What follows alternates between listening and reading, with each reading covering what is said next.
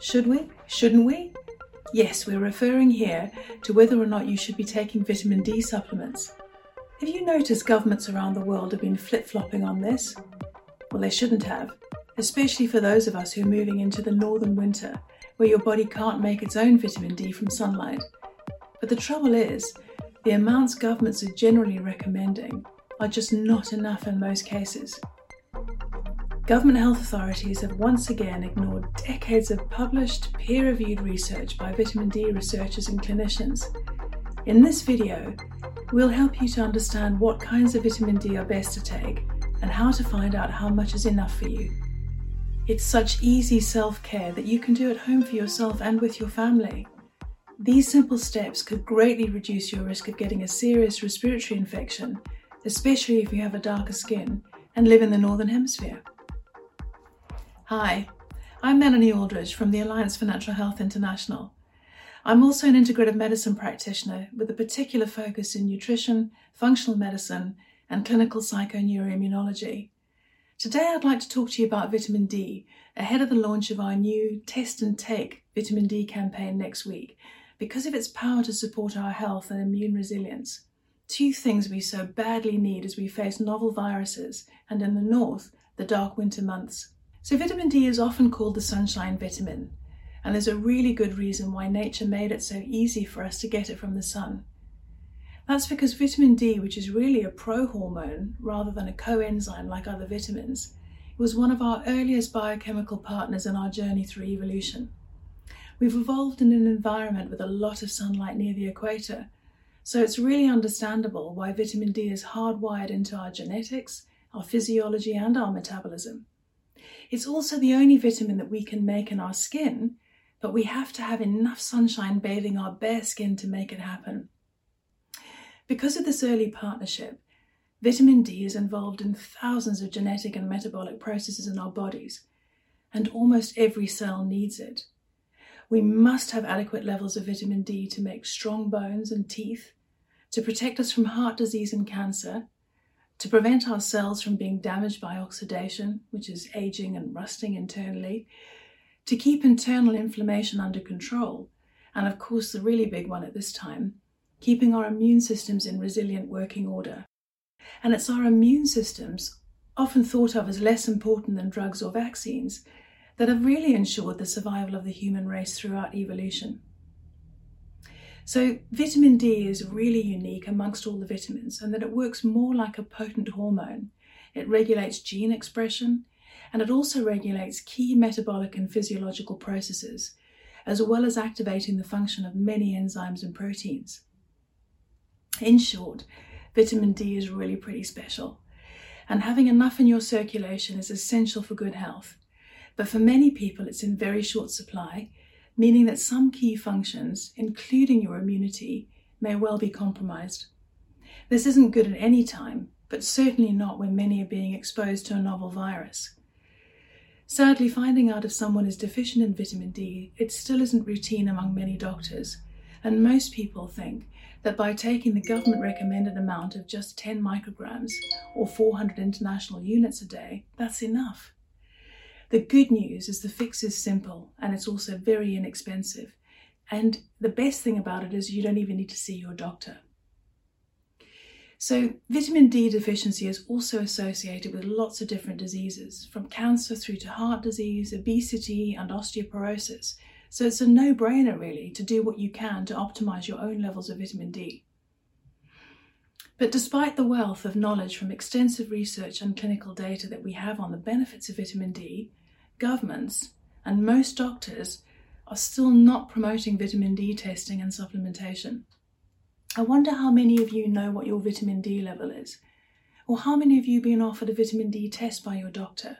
If you live in the UK, it's unlikely, as NHS doctors have been told in order to save money not to order vitamin D tests unless there is a specific concern about the deficiency disease that you get with vitamin D deficiency called rickets. So, even where there is positive messaging from governments and doctors about vitamin D, the recommended levels are mostly too low to raise the circulating levels of vitamin D in your body to have the desired protective effects. After it was discovered that a lot of people with the most severe COVID 19 symptoms were also chronically vitamin D deficient. Most government health authorities have now decided to make recommendations that people take vitamin D supplements, especially if they are older or have darker skins. As you can see, most countries recommend a paltry 10 to 15 micrograms, which is 400 to 600 international units per day, except for Italy, which was hard hit earlier this year, recommending 50 micrograms, 2,000 international units per day, and the US at 25 micrograms, which is 1,000 international units. In the European Union, independent of COVID 19, the recommended daily dose is just 10 micrograms or 400 international units a day, with a so called tolerable upper level for adults, including pregnant and breastfeeding women, of 100 micrograms, which is 4,000 international units. So, this minimal 10 to 15 micrograms, or 400 to 600 international units per day, is barely enough to stave off rickets, which is why vitamin D researchers and experienced clinicians recommend 100 to 125 micrograms or 4,000 to 5,000 international units a day as a maintenance dose in the absence of sunlight exposure. And then you can take higher levels short term when you have an immune challenge. So, when talking doses, let's bear in mind that just 20 minutes a day with 80% of your body exposed to a midday midsummer sun and a typical northern latitude will give you circulating levels of vitamin D that are equivalent to taking around 500 micrograms or 20,000 international units of vitamin D3. Sunlight is most definitely the best way of absorbing vitamin D, but to do this, we need to have at least 80% of our skin bare in full sun when it's high in the sky. Sitting next to a window or going out for a walk on a sunny day with most of your body covered just doesn't count. For those of us in the Northern Hemisphere, this is a real challenge, but it gets more complicated as the darker your skin is, the more exposure you need to the sun. In a light skinned person, 15 to 20 minutes in the midday sun might net you 10 to 20,000 IU of vitamin D, but a darker skinned person could need around two hours more to make the same amount. And of course, age is also a factor in how well you make vitamin D in your skin. Also, many people have higher requirements driven by the genetic makeup of their vitamin D receptors. I'm one of those people. So you can see that vitamin D requirements are really very individual depending on geographical location, age, skin tone, ethnicity, genes, lifestyle, and your sun exposure. Which is why having a test at least once a year to make sure you maintain a healthy vitamin D level is a very good thing to do. While sunshine also massively ups our feel good factor in terms of vitamin D, we can, for our health, at least take a supplement to maintain optimal levels. The best form to take is vitamin D3, technically known as cholecalciferol. Although you can get a bit of vitamin D from food like mushrooms and oily fish, it's definitely not enough to power your body's needs without sufficient sunshine. So, the health challenges of the past few months have highlighted just how important vitamin D is for our immune function. There's a huge swathe now of new research papers demonstrating that people with lower vitamin D levels had much worse outcomes and unfortunately higher death rates from COVID 19.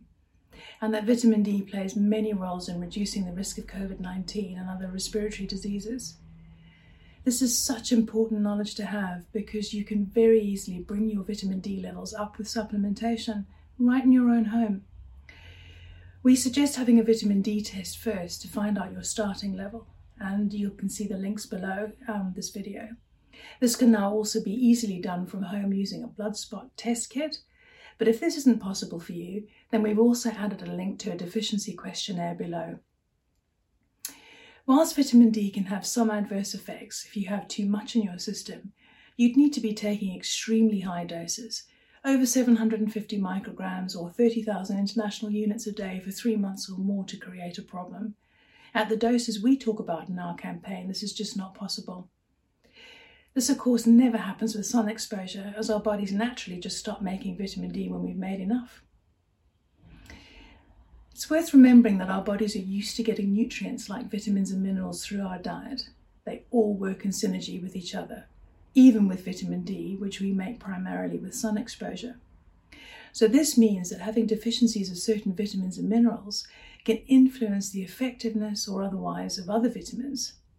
And with vitamin D, You particularly need adequate levels of vitamin A and vitamin K2 to keep the benefits on the right track and avoid potential toxicity issues, which is why a healthy diet is also so important for immune resilience.